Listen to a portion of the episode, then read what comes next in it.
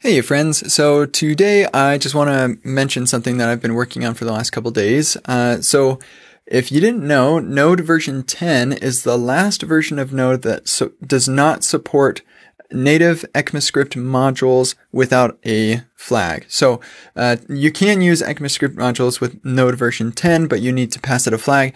Version 12 and above uh, all do not require a flag. They just support uh, native ESM out of the box.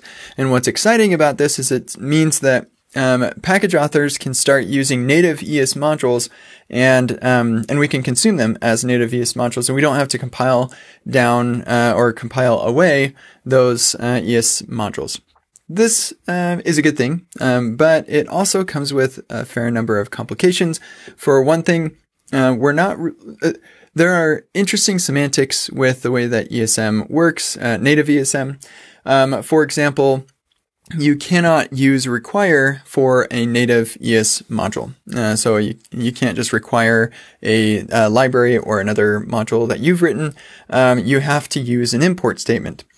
Now, you're probably working in, if you're working in a Node application, you're probably working in one that uh, is not using using native ESM. If if you are using native, that's awesome, good for you. Um, but most of us probably aren't. So we're um, either compiling uh, our import statements to require, or we're requ- um, writing require ourselves. And so, if you want to start using um, packages that are built with native ESM, then you're going to need to um, do things a little bit differently.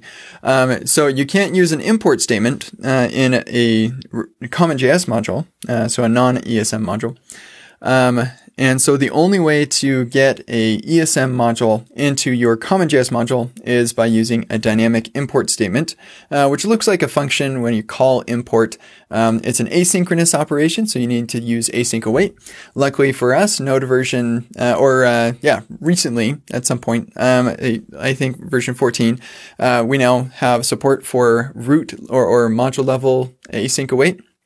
Um, unfortunately, that only works in uh, native ESM modules. So uh, if you want to use, if you're writing a CommonJS module and you want to import a ESM module, the only way to do it is to use a dynamic import and you have to, uh, it's async await and so, or, or promise, I guess.